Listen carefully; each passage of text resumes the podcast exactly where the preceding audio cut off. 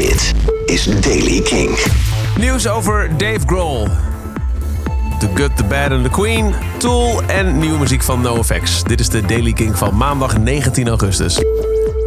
Dave Grohl was afgelopen weekend in Londen en sprak daar onder meer met The Guardian over een eventuele terugkeer van de supergroep Damn Crooked Vultures. Begonnen in 2009 met Dave op drums en ook Josh Homme van Queen to the Stone Age en John Paul Jones van Led Zeppelin. De band heeft al tien jaar lang niet meer iets nieuws uitgebracht of samen opgetreden, maar fans moeten de mogelijkheid niet uitsluiten dat de groep opnieuw krachten bundelt, zo vertelde hij tegen The Guardian. Technisch gezien zijn we nog steeds een band, legt hij uit. We oefenen één keer in het decennium. Ja, er komt wel weer een nieuw decennium aan, nietwaar? Ik heb geen officieel nieuws, voegde hij er aan toe. Maar there's always something cooking. Wat deed dan eh, Dave Grohl in Londen? Nou, onder andere optreden tijdens een heropening van een bekende kroeg daar, de Moth Club. En daar deed hij de op te treden met op drums Rick Astley. Ja, en dan speel je natuurlijk naast een paar nummers van de Foo Fighters ook...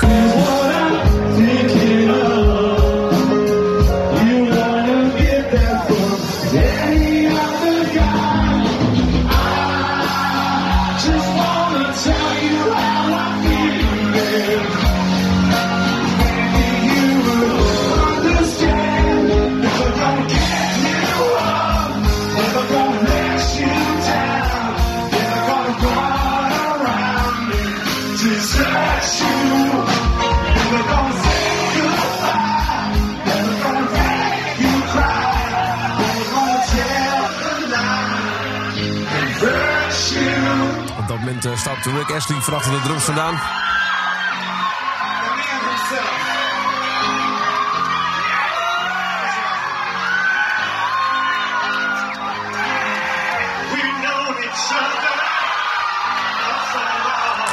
Goed feestje geweest daar.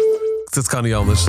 Een andere supergroep dan, na The Crooked Vultures, is The Good, The Bad and The Queen, geleid door Damon Albarn. Die trad afgelopen vrijdag op op Lowlands en tijdens het optreden vertelde Damon Albarn dat de band, met daarin ook Paul Simon van The Clash, Simon Tong van The Verve en Tony Allen van Afrobeat, ermee stopt. Dit, zegt hij, is het laatste optreden. Hierna, puff, we're done.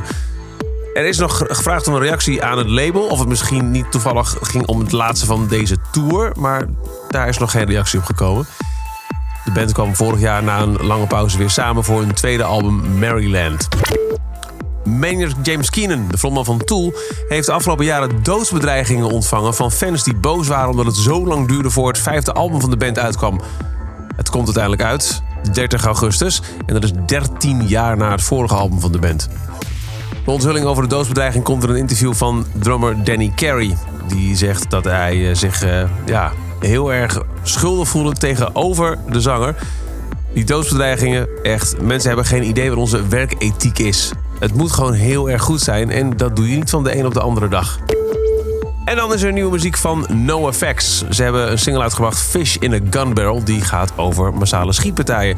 Met onder andere daarin de zin... Only a lunatic would sell a lunatic a gun.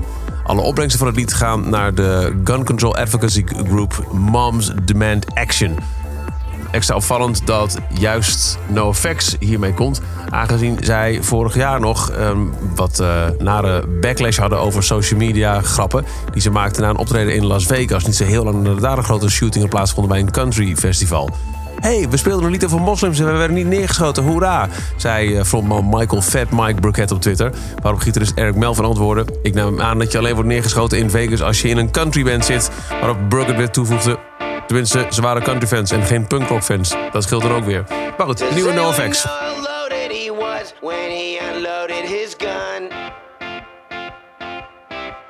Does anyone know how loaded he was when the slaughter had begun?